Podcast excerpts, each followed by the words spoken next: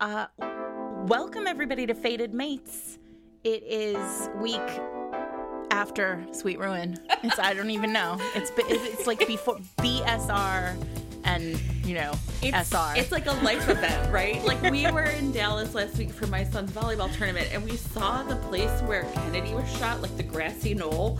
Okay, they're like right, and everybody who lived through that, it's like before and after. For you, us, is before and after Sweet Ruin. But I've got to tell you, the grassy knoll. First of all, it's not very much of a knoll. But second, there is literally an X painted on the middle No. of a working road no. and all it is surrounded by tourists and then in between cars driving by people run out and stand on the x and take pictures Oh, and God. i was like this is some sort of metaphor for america and i don't know what it means I know what it means. we're fucked Um, it is the player week, everyone. We're so excited. Jen and I are especially excited because we have a guest with us this week. Our dear friend and friend of the pod, Kate Clayborn, is back. Hi. And you guys, we should we're gonna reveal some secrets about ourselves, about us as a threesome.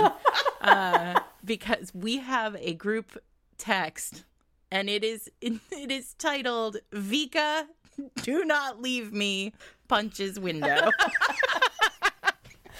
so Great. it's gonna be a ride today, everyone. We love the player in this house.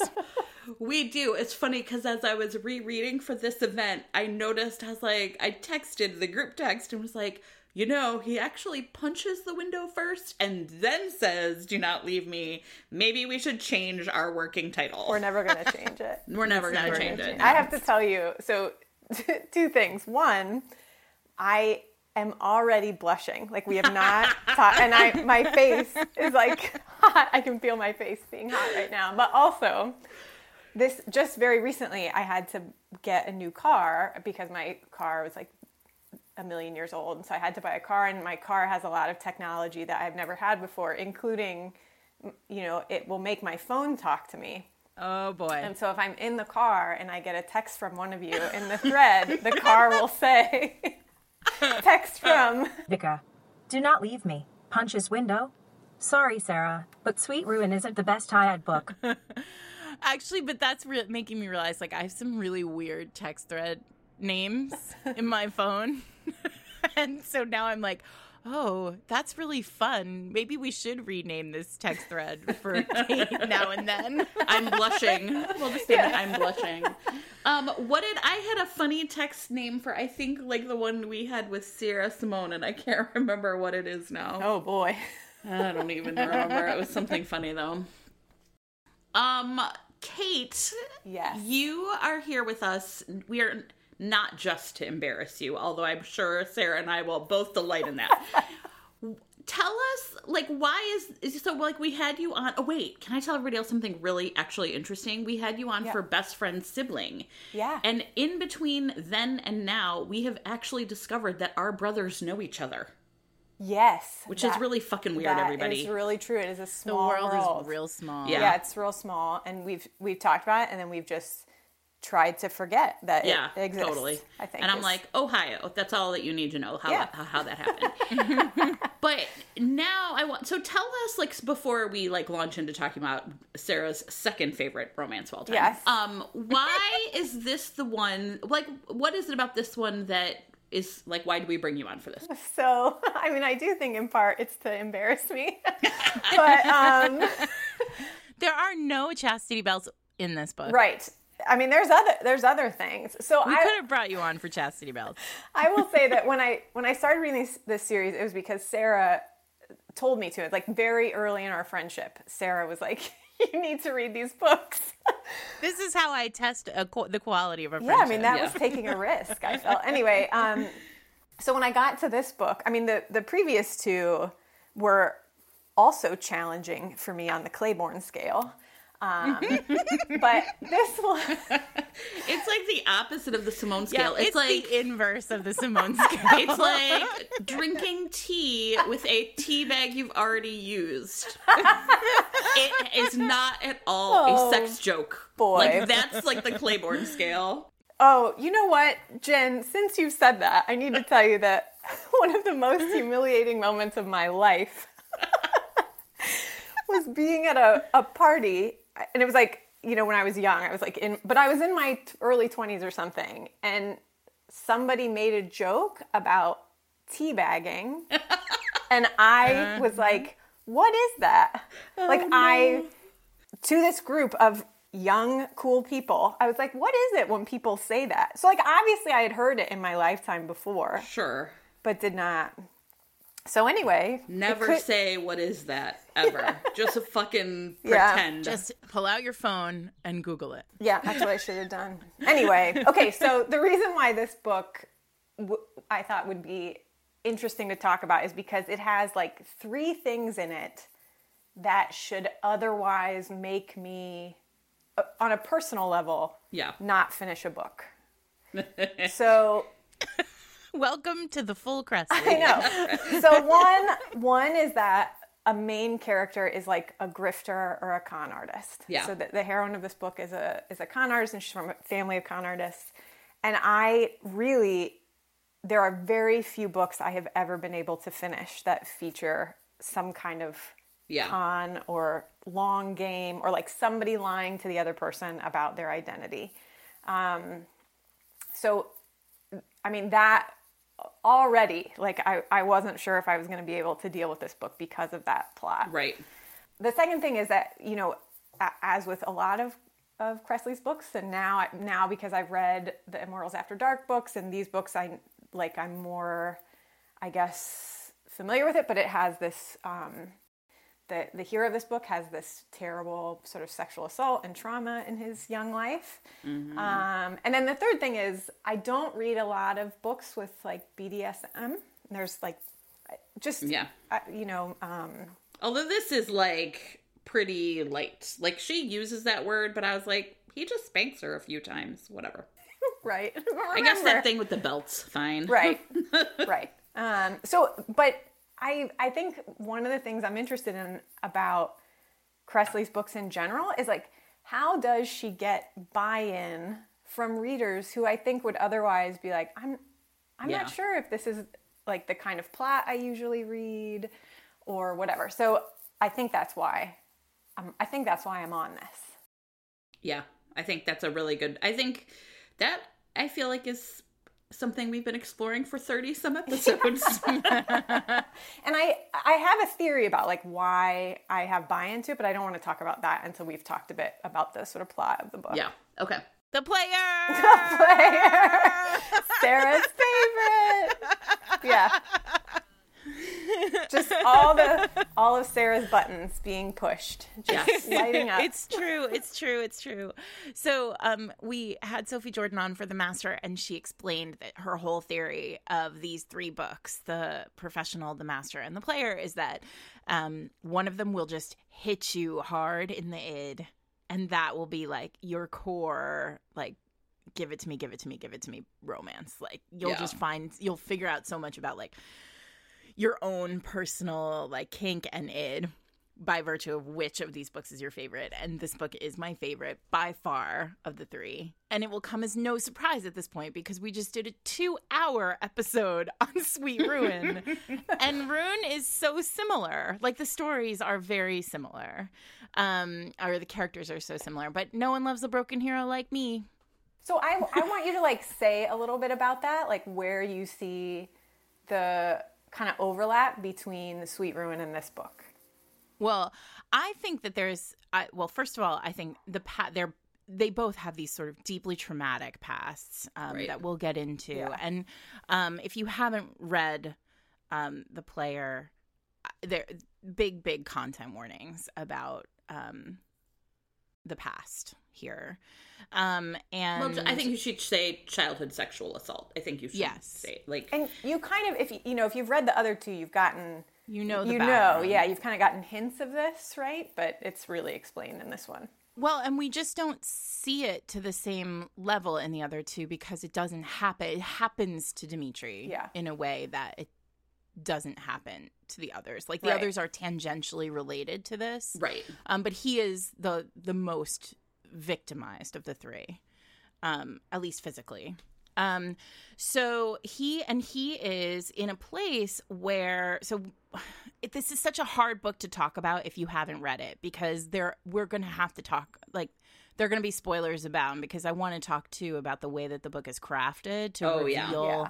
So much of the book is clouded in this kind of mystery of who Dimitri is and um, why he is the way that he is, why he's so intensely controlling, why he seems to be. I mean, he is in, and when we say controlling, like intensely controlling, um, to the point where he basically uh, kidnaps her into marriage. Yeah. Um, You know what? Uh, here's can, before you continue. One of the things. what? You know what? It wasn't kidnapping. here's what I want to talk about because I think one of the things we've talked about is like Kresley's like the evolution of Kresley using first person throughout these books. And Yeah. it strikes me that this is like like and we joked in the first one it was like watching her learn to drive stick shift in a Ferrari because it was re it didn't really work for us, right? Because the hero was too hidden from us. And then in the second book, we get a heroine who understands the hero really well and knows exactly how to like kind of make that work for her. And so it it right, it's like a, a revelation. It like works so much better for us because we're so much more connected through her being connected, right? This third one is then like the master stroke because ah. we think that Victoria, that Vika the entire time like knows him and is playing him and then it's like a magician at work and at the end there's this big reveal and Right. so she doesn't even really know she's been kidnapped into marriage right like she just think i mean it's it's it's so fucking brilliant and i feel like the craft of kresley's writing where she goes from like how she manages that, right? Like here's a woman who knows everything that's going on and is in full control and then at the end instead like the curtain gets pulled back and we see, oh no, she didn't understand a lot the entire time. And it's Yeah. so fucking good. Well, I would be really interested in hearing Kate talk about this because I don't write in first person, but I but I agree, Jen, that this is a masterclass in how to use first person for the text, right? Because what the biggest problem, at least one of the big problems that I have in YA first person, um, is something that my friend Carrie Ryan, who writes YA, says all the time, which is um, often in YA, the heroine says things like, well, uh, you know, they can know everything about me except my secret, period. Yeah. And she's thinking, she's, the writers use that to, to hold information back from the reader. Um, but no one actually thinks that way. Right. No one says, like, accept my secret. They Right. say, like, accept the fact that I robbed a bank. Right. right? So, but which is, you know, a writing challenge is like, how do you give everything away and still maintain um, conflict in a book?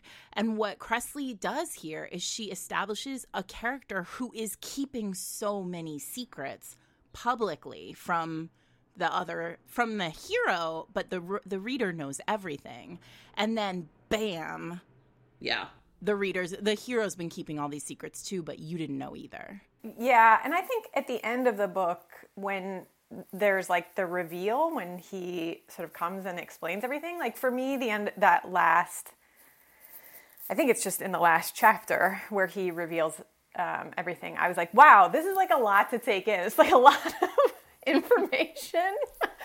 um, so, I mean, the the risk of doing that, right, is that you you are forcing yourself into kind of a weird um, like info dump um, because eventually he has to he has to come clean right in order for you to feel okay about the book right right but the revelation her revelation that he's been playing her the whole Yes. time yeah. is really remarkable. Like the i mean now here we are talking about the end but the structure of she her you know when her family comes to her and says like we figured out there's been like there's a problem. He's been after you for a year. Look at all these pieces the pieces of the puzzle start to fall together the punching of the window which we'll get to and then she leaves and they you know she's watching all the video Yeah. and she sees and this goes back to my sweet ruin broken hero love is like she sees how totally devastated he was i mean so here's the deal Dimitri was going to kill himself. He was so broken by you know and devastated by his past that he couldn't get past it into he could he couldn't live his life at all um happily and so he was we find we discover that like on the night when he was at his lowest point he when he was you know planning to kill himself he sees his fated mate right Yeah. on the floor of the casino and then commits to changing himself to win her Yeah. and i mean i that's my cat i mean that's my catnip like Yeah. like which is terrible this is not good i've work i'm working through it with my therapist you guys this is this is not a great thing for somebody to have as an id because like you two just want to like heal right I think in its idealized form, though, the other part of well what's he's also a trillionaire Sure. And he's literally like, You're not working hard enough to spend my money. You need another pool. Um, she does have a pool. Um, one of the things, like, you guys, I just want my own pool so bad. One of the things I would say about that, though, is the appeal is, I mean, we. We in modern romance expect heroes to to change, right? Not just heroines. So I think to have a romance hero preemptively understand that he needs to change, that that like that's really powerful as opposed to her berating him that he must change, right? Like and I think that that's some there's something really fucking sexy about that, right? Like I'm I'm a wreck and I need to be in a position to be good enough for you. I mean, yeah, that's fucked up when I say it, but I'm gonna tell you right now. it's delicious It was real fucking hot. Yeah. Well, I think what's interesting listening to you guys talk about this is like my, um, I think my kind of a, attraction to this book is somewhat, I don't know, it's different than both of yours, I think. Um, so, that's because you're more balanced than us probably no, I mean, I, I, as you guys know, I love a damaged hero too. And he, of course, is really, um, I mean, he's really damaged. But I guess for me, like one thing that I think when I think about why this book appeals to me, I think what it is is that I, I- I think it's about her for me. Yeah. Um, So her life is, you know, her. She, I guess I should say, um, if you're listening to this and you haven't read the book, um, so she comes from this family of con artists, uh, and this has been her life's work is to work as a grifter, and and she does all different kinds of cons. Um, and for the last year, her cons have gone cold, right? Like she has not been able to carry out one of these grifts successfully, and it's really difficult for her.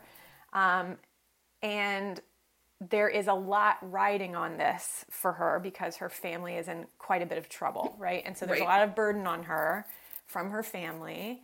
Um, she doesn't like she feels like her sister is the more beautiful um, her brother is like kind of a tech superstar um, she also just got out of a relationship in sort of a, a terrible way. Her fiance was cheating on her and it was like you know awful. And she had tried to be a lot of things for him too. He was a football coach. She hated sports but tried to get into them mm-hmm. for him and all this stuff. So i just feel like her her life like when you first meet her you think this woman is going to be awful because what she does for a living is like con people. Right.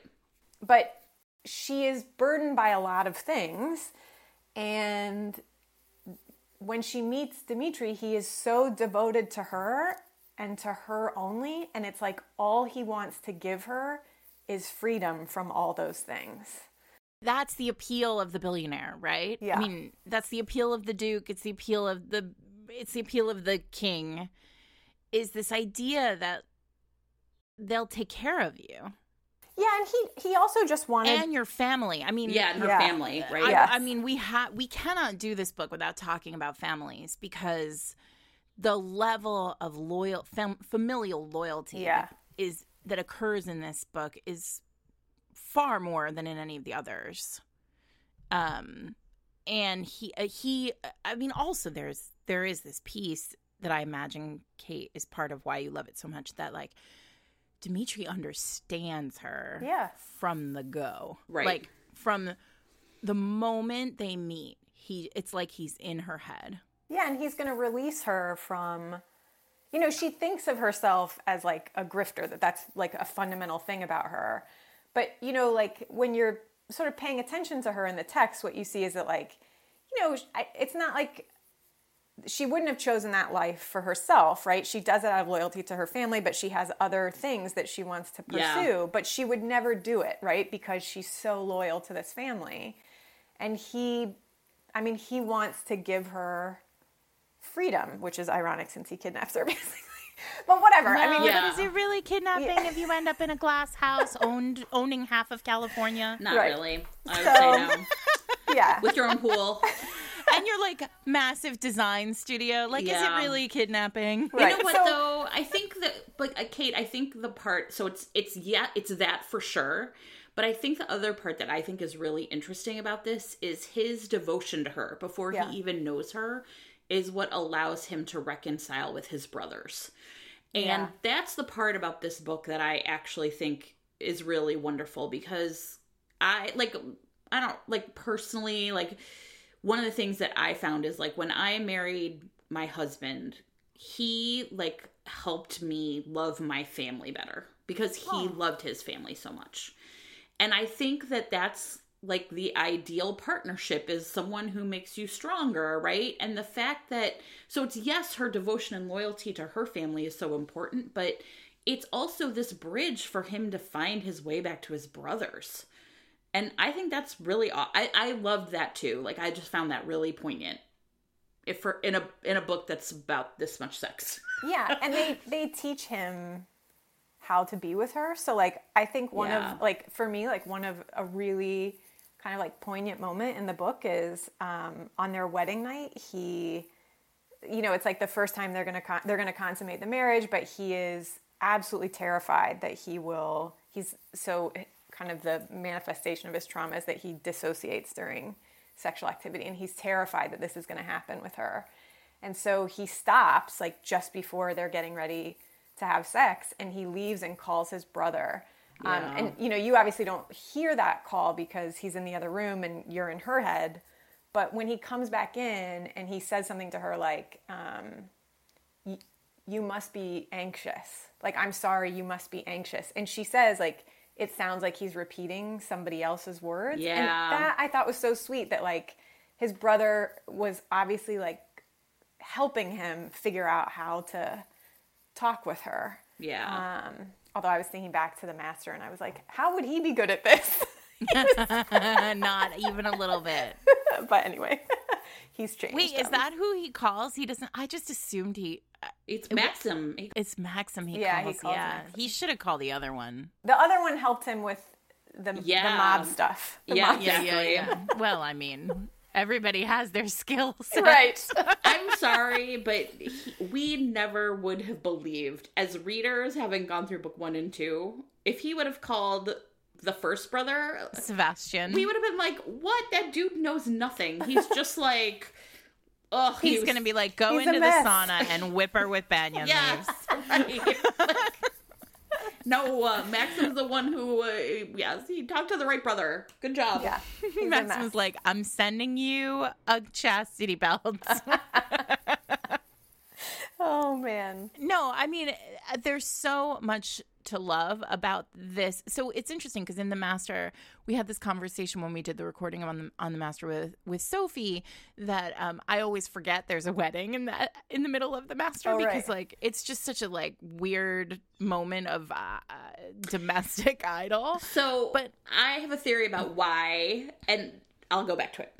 No, go ahead. Well, Let's- because remember, you were like, it was funny. I was re-listening, and you were like, I don't know why it's there, and I was like, you know why? Because that whole book is so claustrophobic in the middle, like in a good way, right? It's just them together, right. and we would never believe that they would work unless we saw them with other people, right? So you have to like blow out their world a little bit, and I think that it makes sense then that it's going to be this wedding because she's married and he doesn't know and there has to be a crisis that has to like you know that has to be resolved as well so i just thought i thought it made sense actually we didn't talk about it much but i was like no there was a reason it was a wedding and not just like a party Sure. Okay. I'll buy it. I mean, fine. You had to establish that Maxim was good at toasts. Yeah. that she knew how to decorate a limo. Oh my god. anyway. um but in this one you have like um what's amazing is that he's already come to this idea of knowing he's known her first outside of the two of them mm-hmm. Yeah.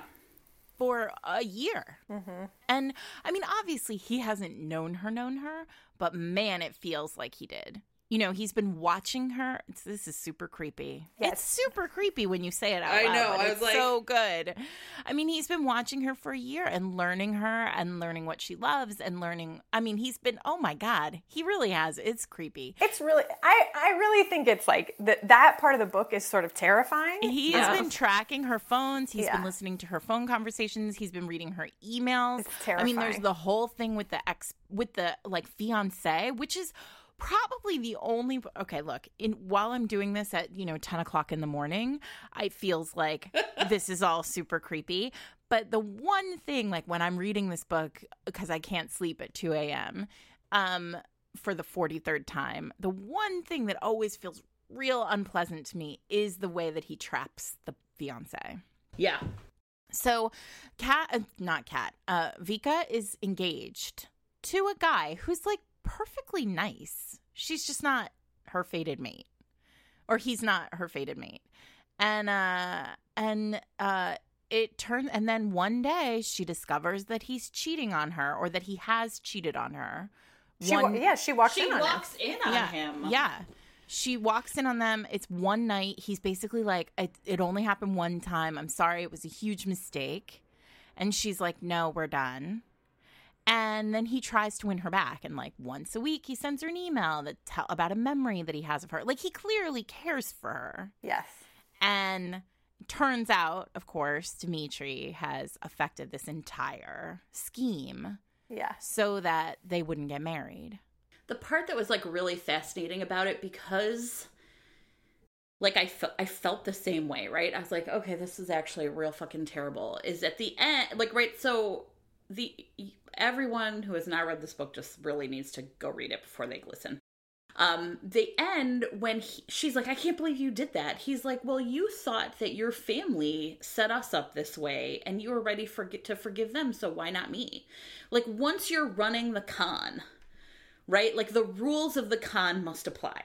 And I thought that that was like really the only way to trick us as readers into like buying it too, right? Like we are just as susceptible to like the long con as as she herself is. And I again, like that's a part of the text that I think is like brilliant because like yeah, as you say it, I'm like this is actually really terrifying and anyone listening to us right now thinks we're nuts. But in the context of the book and their world, he did what he needed to do to get his end goal, which is her.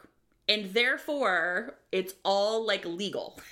Well, Even though I'm like, ugh.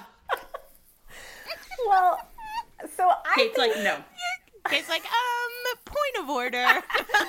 well, here's what I'll say. I will say, for me, the the end of the book remains terrifying. Right? If I reread this book, I don't even read the end. It is. I think Oh, it is interesting. Yeah. Wait, do you like- read the part where he punches the window?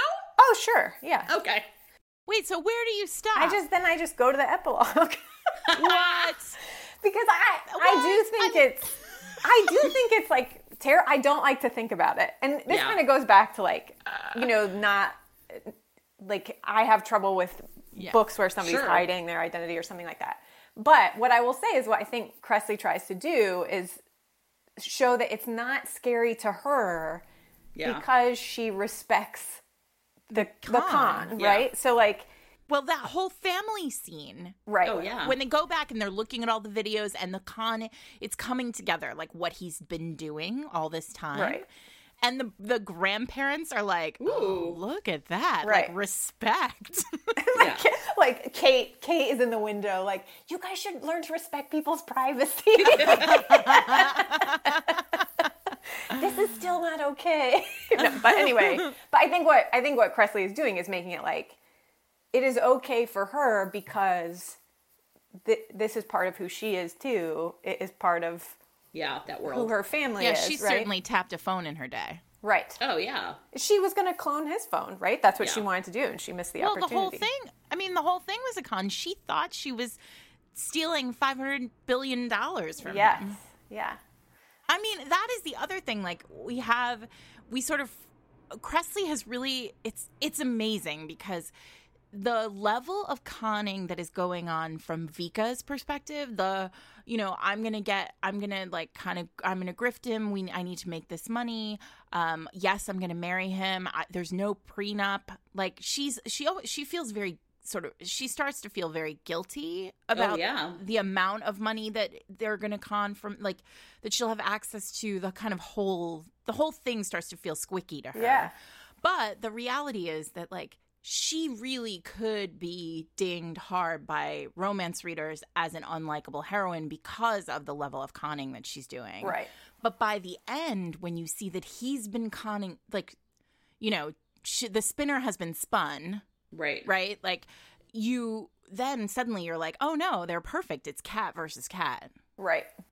Um, and it really, really is. There's such a magnificent. He respects her, and I think part of that again, it's family, right? Like he respects the like family business, her family business, Right.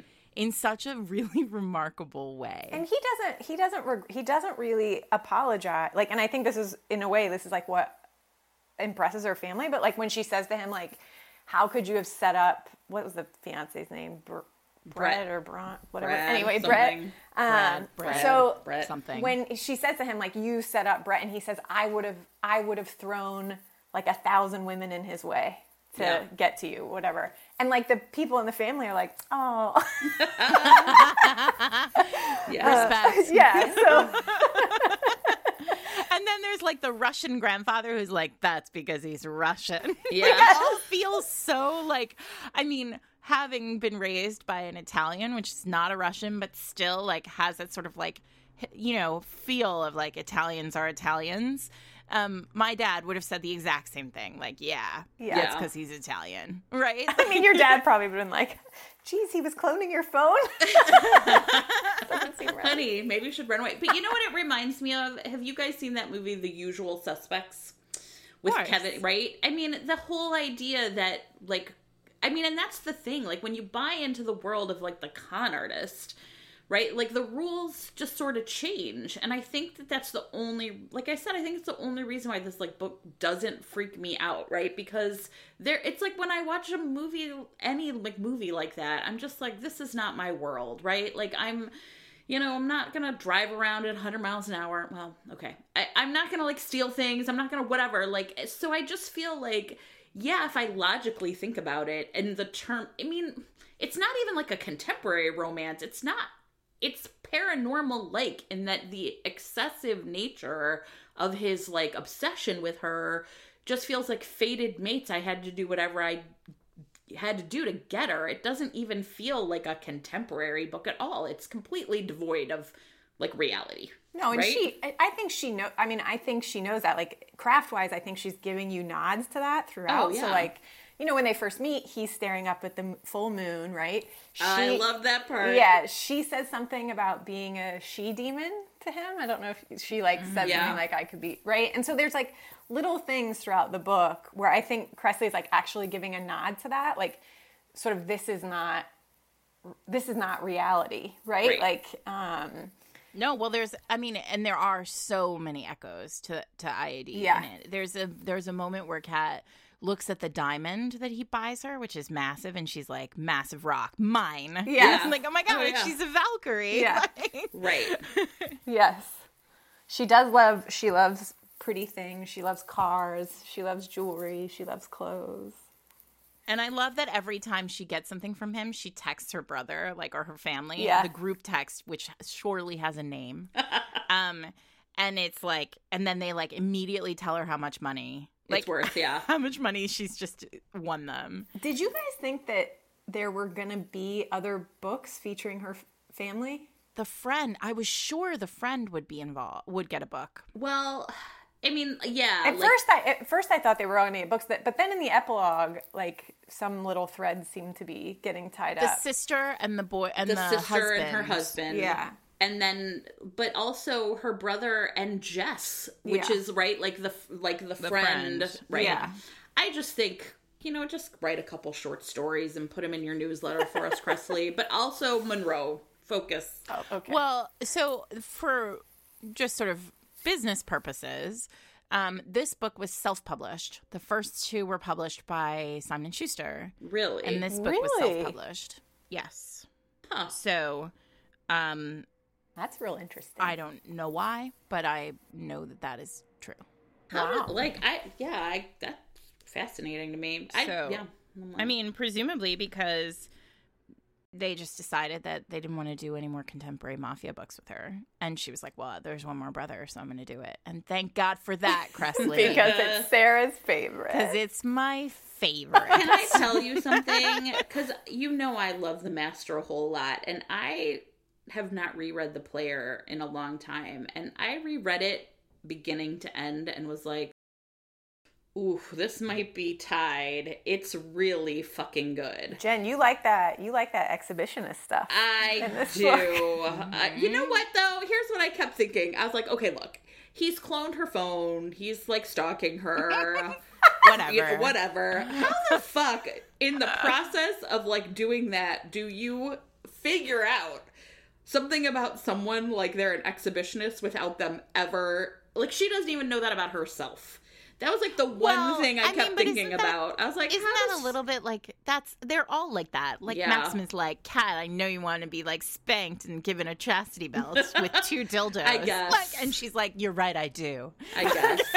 But it's pa- I think it's part of It's that. fated mate. Yeah, it's Yeah. and it's part of that same narrative, like right, like what I was saying that she is kind of adrift, right? And all he wants is to like give her all the things that she wants, but cannot for all these various reasons get for herself, right? Like she's Mm-hmm. too weighed down by other things to be able to get them for herself. And Yeah. and he makes those things happen for her. So like in the in the book kind of a I don't know, I think it's like sort of in the middle of the book when she tells him she can't come from oral. Yeah. Oh my god, my, you should, I like have hives. I like I think I felt a hive. Anyway.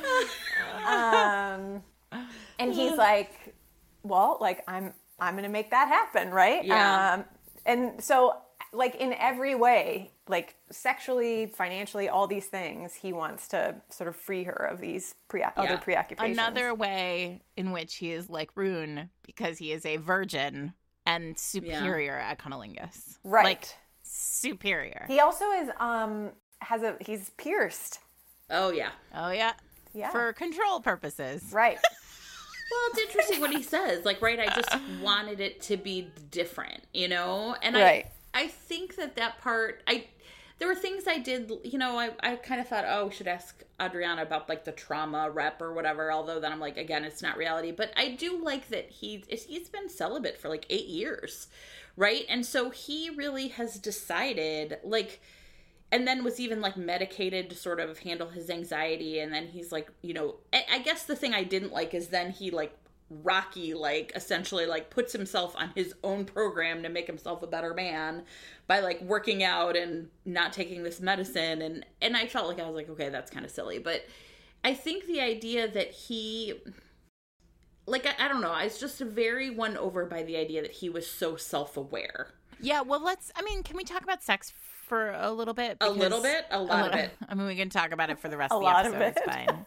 um, but no, I mean, the moment. So there's that moment in sex with with them all, all the time where he says, um, "Keep me here," right? Where he's afraid of dissociating, and she doesn't understand it, but she understands that whatever's happening between them is different than has ever been with with him yeah before. for Like him she- yeah she instantly realizes that like something about and and she thinks it all the time she's like i can't like he's he's heady for me like he's like a drug like i can't a i thrall can't get Yeah. out Right. from underneath this and part of it is that like even when we're having sex like or especially when we're having sex like it feels like I'm everything to him. Yeah. Again, potentially creepy, but not in some way.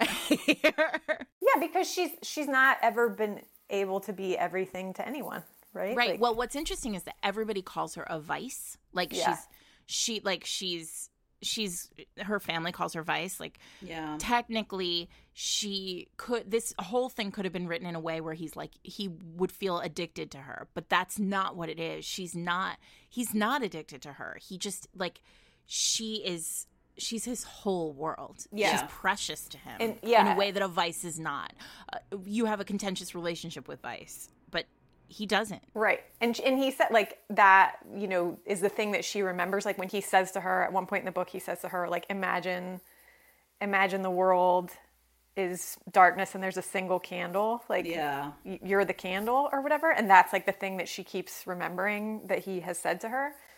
So yeah, like that's exactly it. His devotion to her is not about like she's something bad for him or Oh, yeah, or something no. like that. And there's also so for somebody who kidnaps someone into marriage, there's also like not as much pressure. Like I think it's such a light touch, which again is just smart on Kresley's part because there are there are some really like magnificent moments where he's like the moment where he says to her like you're not working hard enough to spend money. Like let me Yeah. show you how much we are worth Yeah. like so that you will just buy whatever you want or but my favorite moment in this whole book is such a beautiful light touch which is when he looks at her and he's like i want you to give me the ring you've had I know. for a, month. and i've been sneaking into your closet to put it on every day like and it's so wonderful because she won't admit that she cares for him enough to have bought him a wedding ring Yeah. and he is like I want to be claimed by Des- you. Like he's I know. desperate for it, and still he like. I mean, he's been putting it on in secret for Yeah. a month.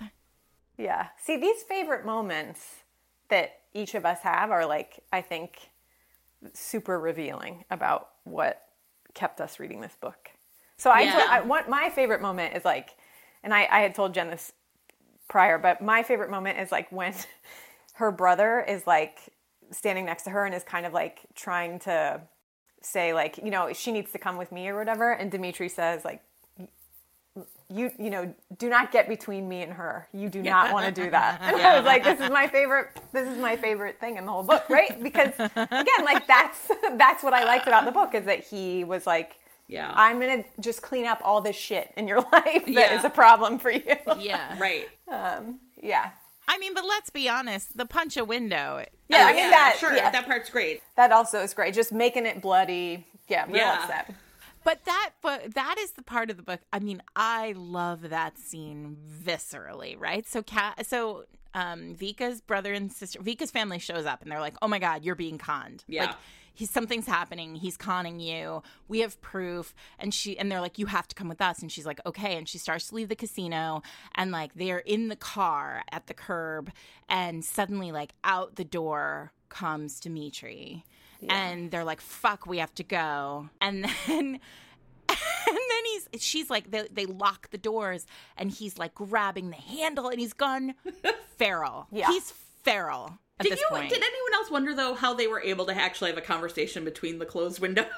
yeah he's really loud jen he like I he- guess there's a part where she mumbles something and she like understands. I guess it's his super secret Yeah. uh, hearing because he's an immortal. they're I- connected and then he's like punching the Oh, yeah. window Yeah. to, and he bloodies his hand and i'm like holy shit i should not love this like in the moment i'm like that every time and yet, and her her sister is like fuck we got to get the fuck out of here this Yeah. guy's crazy I know. and he's just like she's just like driving through vegas and there's all this like smeared blood on her window and she is like sad. Yeah. she's Yeah. not scared. She's no, sad, like right. everybody's like, "Oh my god, he's a feral monster." He's, I mean, he goes full.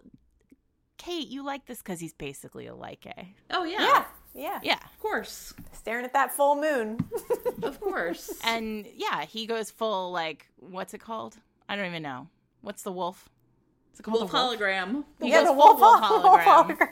hologram. in that moment. Except that his hologram can punch. yeah Okay, wait. I want to talk about my favorites. do your favorite jen Okay, because I feel like it's two, I'm going to talk about. Well, okay, I really like the part where he like figures out she's an exhibitionist, obviously in the back of that club, and unzips her in front of everybody Right. because I'm a dirty girl. But the part I actually really love in this book is she has this like ridiculous 15 carat diamond ring and basically if she gives it to her sister they can fence it and they will be out of like money problems. Yes. and she does not want to give up her ring. And she but she knows it's this huge risk to basically roll up to him and be like look i need three million dollars for my family. But she the scene where she asks him for the money anyway and Oh, he basically is like sit down. And she's like oh fuck. And he's like i am humiliated that i have not made this clear to you that this is our money and then he's like why don't you give me like a, a number so i can just wire it to them immediately and she's like i can't believe you're going to do that i can't believe you sent them three million dollars and he's like look i sent them five so that they will know next time that they can come to us Right. Okay. I will say that when he gave them five, I was like, you know what? These people are not responsible with money. anyway, But he's a trillionaire. yeah that five million dollars is like fell out of his fucking couch cushion okay. Well, I feel like we also need to clarify, you guys, that is not hyperbole. He is actually a trillionaire. This book is ridiculous. It's Yeah. ridiculous. it's over the top. I mean, yeah, it's cool that he's like, I gave them more than you wanted. But for her, right, as the heroine, and I think that's why, like, I do agree with Kate. It's like the heroine in this book is so meaningful to me, where she, despite her fear and her love and her loyalty to her family, it's this step towards her husband as being part of that too. And I, like, and her, it's like so brave. Like, she knows this could all go really sideways, and yet She's she's trying. like she and she, and it's also that she wants her ring right she like wants she wants both she's like both and i want my family and i want my marriage and i fucking love that scene yeah, she's trying. Yeah. yeah Okay. well, and she's trying to learn to trust somebody who is not yeah her Yeah. family. Which, and who sets off all of her signals that there's something she hasn't figured out yet such right as the stalking. she has, she has the sense of a gran of a gran. What the hell is that? i don't know She has, she has the sense of a grifter. yeah Don't let me, Eric, take out the part where I say gran. I, was like, I don't know what that is but Okay. She has like the sixth sense of a grifter. yeah, Yeah. We really, there's a really important thing that we have to talk about Oh boy. on this podcast, and it's about punctuation. Ah, the the title of this podcast. The title of this podcast is going to be Sexclamation Points.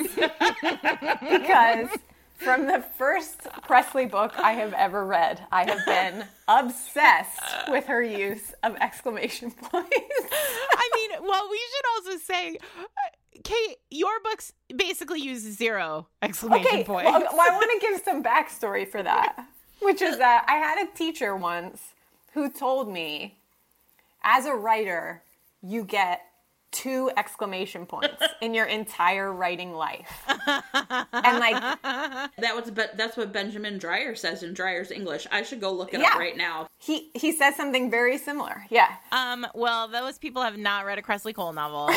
right and i'm not i mean i don't think i don't think any writing advice like that is good writing advice but nevertheless it really stuck with me right like i was like yeah like this is a punctuation mark you have to deploy with extreme discretion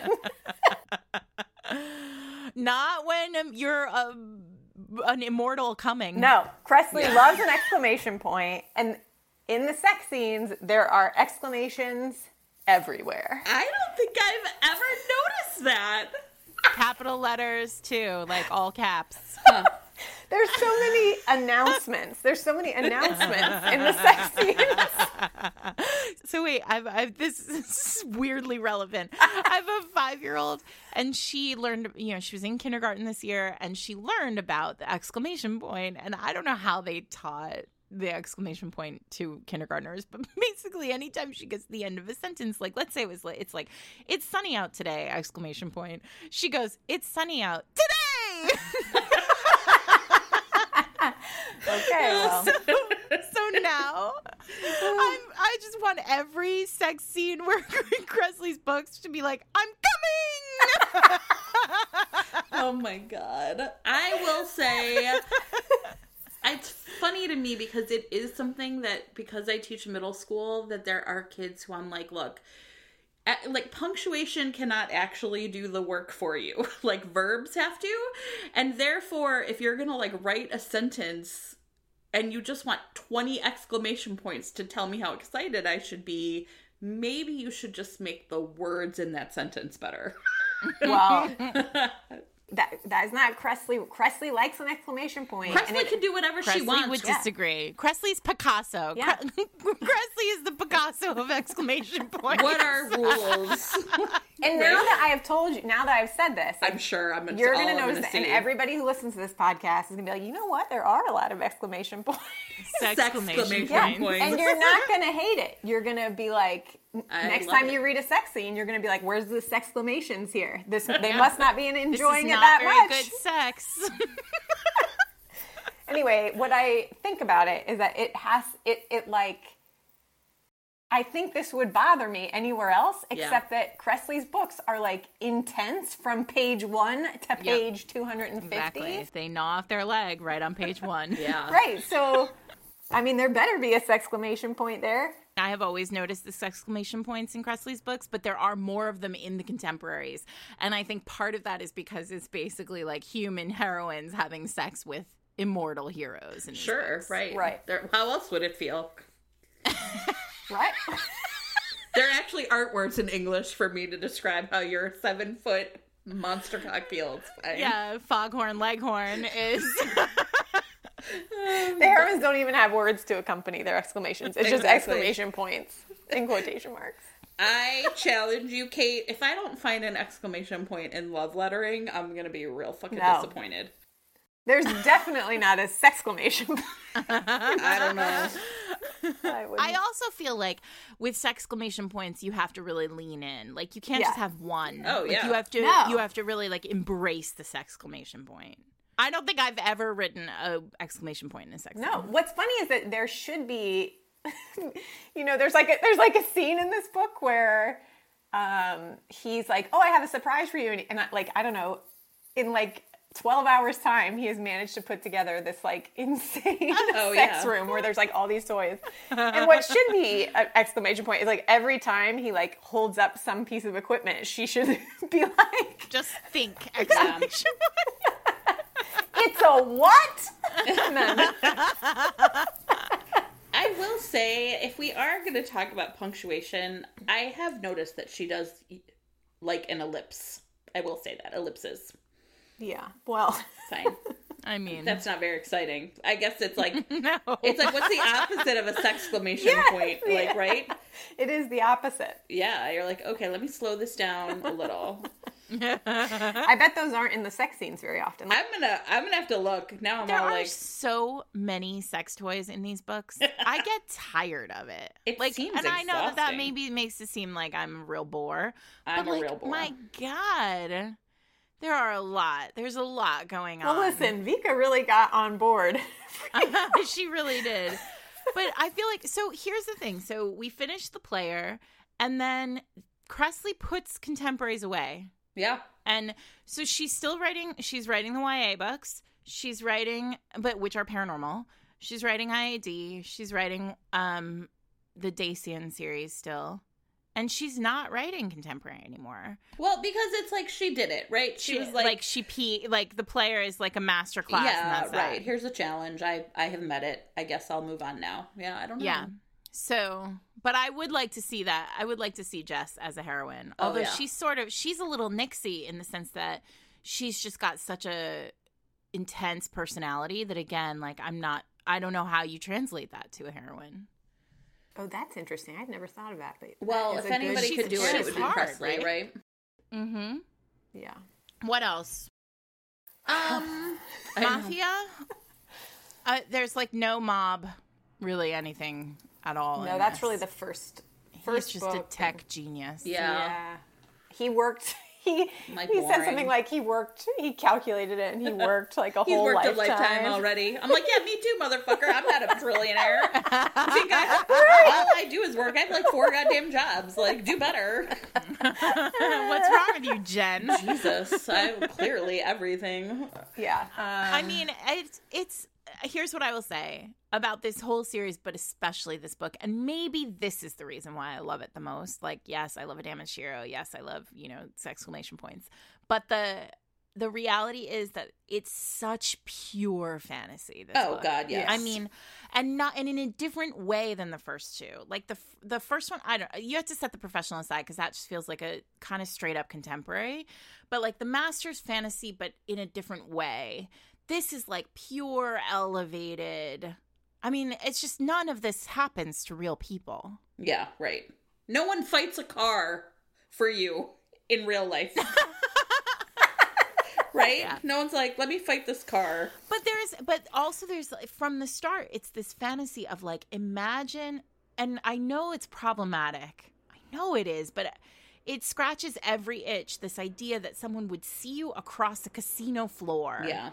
And say like, that is the person for me.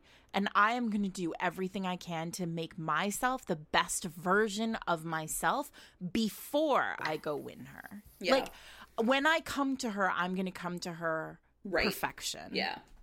That's amazing and impossible. And I love it. I think one of the things I would say upon rereading is um I mean we've talked about like structurally like what I think she's doing with like kind of hiding like we think we know the hero but it's hidden. Is there's you know one of my like as a middle school teacher like kids love foreshadowing. Like it's like kind of magical to them when you go back and you're like do you see how this was said? And kids are like oh how did I miss that? And I was like that's how it works. I will say, rereading it, I was really impressed by like really just how many clues there are that there he is doing something else. But because we trust her so much, right, that we don't really question it. And I I do think like structurally like and I, I will say I I I like that feeling. I mean, you know, I, I was like a real sucker for what was that movie where he was dead all along. Um What? I think you mean the Sixth Sense. Yes, that's the one, right? And then it's I thought you meant like meet Joe Black. no, or like no. He We was knew- Satan all along. No, or God, God of. Death or whatever. Same. That's even better than he was dead all She- along. right, the sixth sense, Wicked or, Abyss is coming, you guys. or like the usual suspects. Like I do like a big reveal, right? And I like to be surprised, like the main character is. Wait a right? minute. So- Were you guys surprised at the end? the first time, yeah, I think so. yeah, I was. That I he was mean- like pulling a long con on her. Yeah, I was. Huh. Fine, you're better than me. I No, watched I- The Sixth Sense with my dad, who halfway through turned to me and was like, "Is he dead?" And I was like, "Fuck you, Dad. What's wrong with me?" You know, here's the thing that I want to say about this because I actually have a lot of I have a lot of feelings about this question in books. Like, are you Yeah. were you surprised by the end? Um, I spent interestingly like for me. I, first of all, I hate. I love spoilers. Like I hate not knowing the end of a book, which is partially why I think I'm so I'm I'm a romance reader first Yeah. and foremost. Um, but like if I go to a thriller in the movies, like I read the spoiler online before. I oh yeah, me too. because I want to know how it ends. I want to be prepared. It makes it. This is the largest bone of contention in my marriage, by the way, is that Hmm. like I always know the ending of the movie when we go and sit down, and Eric thinks this like destroys his experience. Like, well, I don't know why it destroys his experience because we're sitting next to each other, and I have my own brain, but whatever. he feels like it does.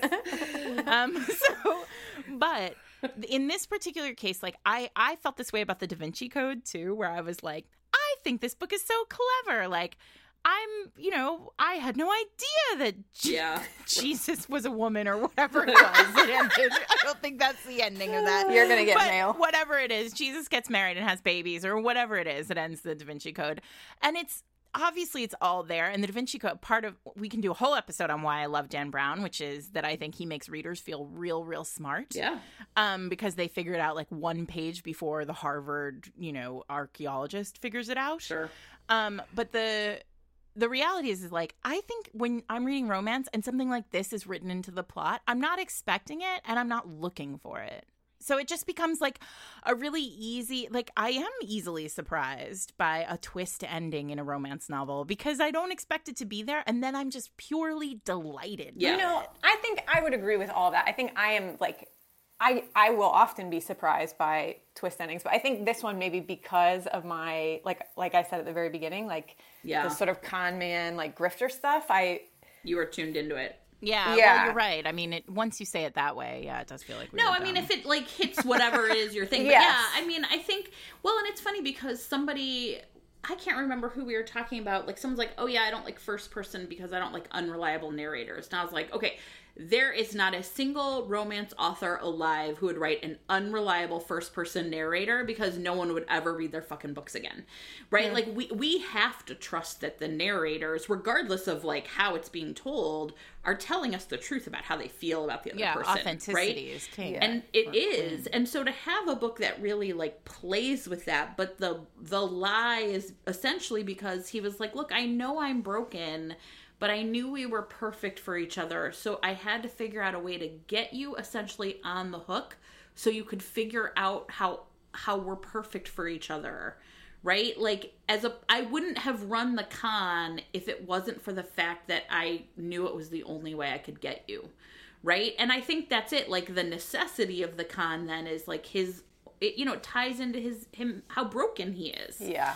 And i think that that's why it ultimately works because again it's like really rooted in self-awareness Yeah.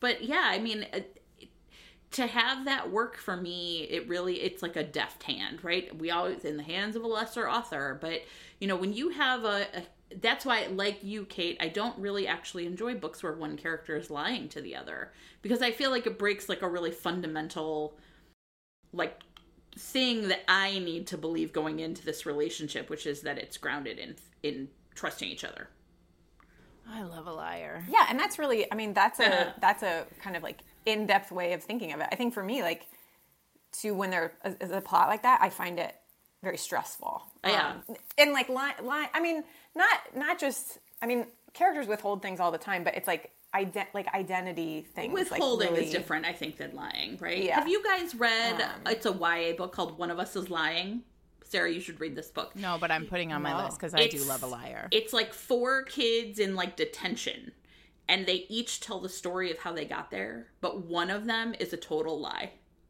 and you don't know hmm. which one so it's very like rashomon like almost right like but on purpose like one of them is like completely spinning a tale and it's it's really a popular book among kids like i think it, that really like triggers something in us because i also think I think we as people in the world like to think that we are above the con, right? That we are the ones who would be immune to being taken in this way.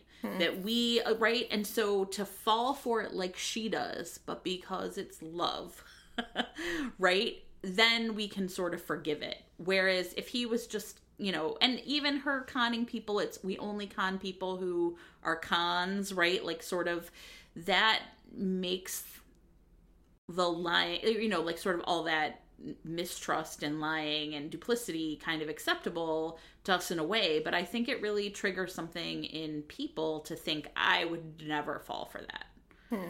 Right? I don't know. I maybe i'm wrong but i hmm. i do think that's like what you were saying about dan brown sarah like we want to be the smartest people in the room. We want to be the ones to figure it out first. And books that like play with that i think can be really fun to read. Hmm. That's interesting. Well, it also takes a deft hand as a writer to be able to to give the reader the information, but just at the right moment. Oh, God, like yeah. so, you haven't failed in the mystery; you've succeeded in delivering a delicious reading experience. Like the two, Yeah. the it is a really, really fine line that is difficult to walk because once you do feel once you put together that um Vika is being conned here it you have to feel but you have to have both admiration for Kresley and feel like you see it all like Yeah. the because that's the trick is like it can't be you're being conned Vika and then suddenly the reader's like wait what Yeah. like how how and it takes two chapters of info dump right, to understand it the reader has to immediately be able to put the pieces together like in the usual suspects Right. right where suddenly you realize that verbal is Keyser Söze and Right. you're like oh my god it was all it was there all along Yeah. and she writes that that scene where he comes out to the car so that you like yeah. the way she describes him, like his the look in his eye, and he's saying to her like, "I can explain this" or whatever. Yeah. Um, that you know then for the reader it will like very easily click into place like oh there's also this piece right and, and i meant to talk about this earlier where we talk about uh, you know for me at least there that perception of. He's changed himself into perfection for her long before he actually meets her and, Yeah. and engages her in any way. Of course that's not true because he gets to her and he realizes he has to go the entire book um in this sort of model of perfection. Like he refuses to acknowledge to like reveal himself to her in any way which of course complicates everything.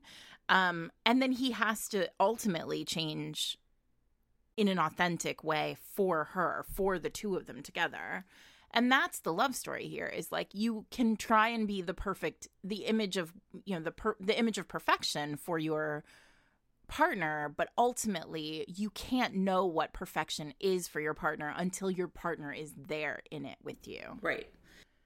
Do you think that she changes at all for him? I mean, like we talked about her being free, but I mean, I think she really gets to like stay stay who she is and also like reveal who her family is, which was like really important to her and a big reason why we knew it was never going to work out with Brett. I don't think she changes, and I don't know that Kresley wanted to. I don't think. I think it was like she gets to be who She she is. is, and and I like I have crafted a, a man for her that is completely devoted to her and in love with every. I mean, Yeah. Because part of me was sort of like, especially when I did the reread, part of me was sort of hopeful that like at the end she'd be like, you know what, like Griffs are wrong, and I. Yeah. We're gonna do it again. no the last line of the book is a grifter for a grifter Yeah. right right. or a con for a con yeah. Um, right.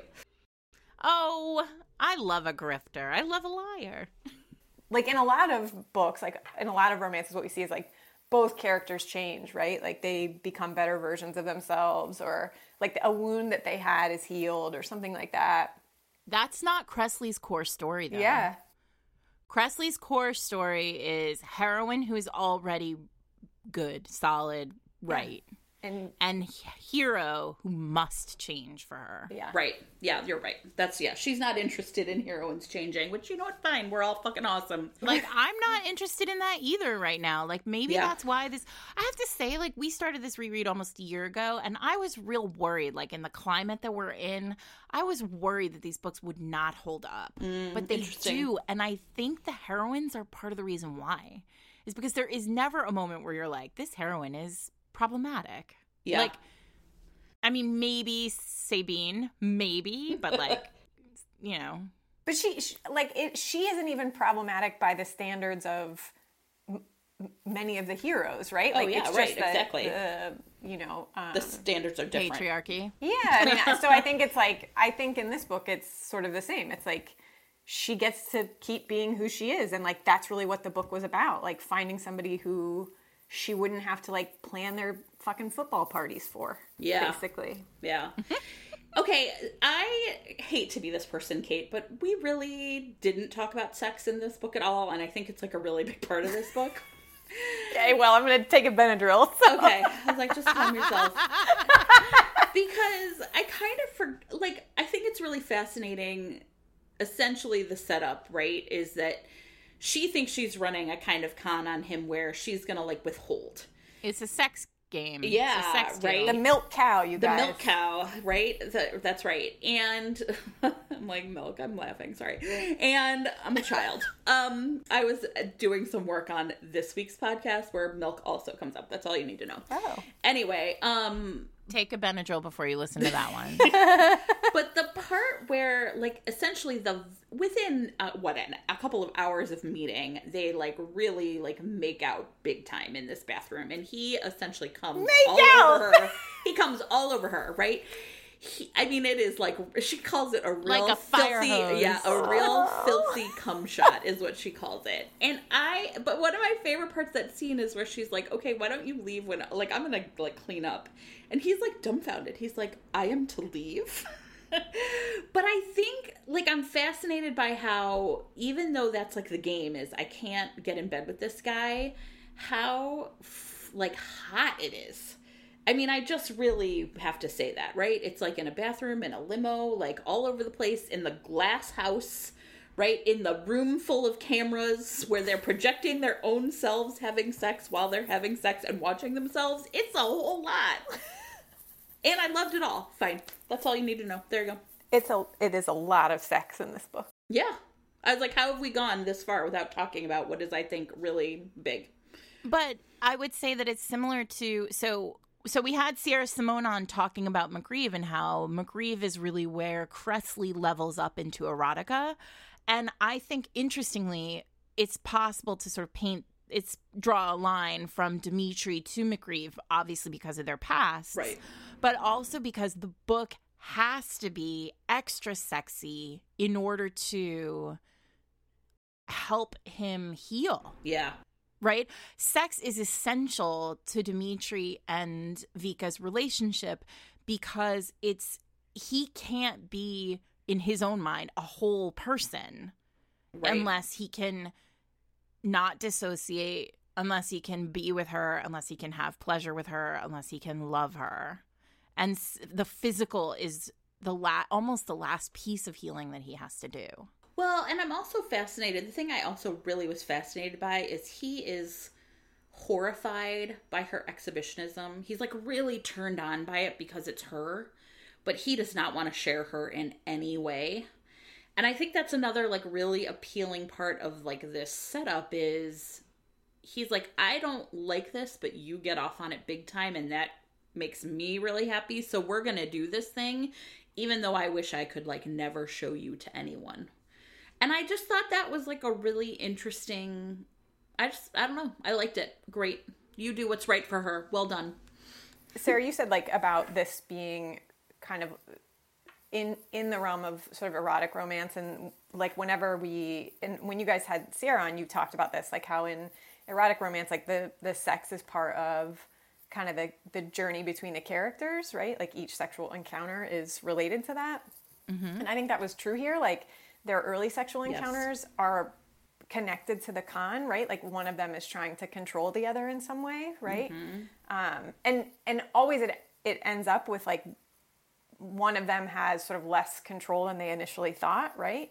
Um, so like you know when Dimitri says like okay like we are gonna um, i'm gonna show you that you really do like oral right and so it kind of starts off like initially when i read that i was like oh this fucking guy right? Like right like she said she doesn't like it right? But um he like he thinks he's totally in control in that situation but by the time the encounter ends right he's he's not right? Like Yeah. he's he's over the top turned on right? So like their early encounters are like that right? And that i think is why they're the first time they have sex after they're married i think that's why that scene is like kind of as tender as it is because it's like for that little space of time they're not doing that Right. Like the con- she thinks the con is over, right? yeah And because it's her point of view, she can just like be with him. And also she really quickly understands what that this means something really different to him. Yeah. Yeah. So did that was that enough for you, Jen? Did you like I have another sex thing. Oh, okay. um, I have another sex thing. I love the moment where she safe words. Oh, oh, yeah. Here's the thing. Here's a personal kink of mine, you guys. I like it when a hear when a, in sex somebody safe words and the hero the heroine safe words and the the hero like immediately fucking like tears Oh, yeah. himself away Yeah. and like crosses the room to get away from her because he can't like he's desperate to touch her but like he Yes. deeply respects consent. Yeah. yeah, sure. And I mean, like, that is pure kink for me. And when she, like, but in the moment, she safe words because it's too much, like, Yeah. it's too intense. Yeah. Right.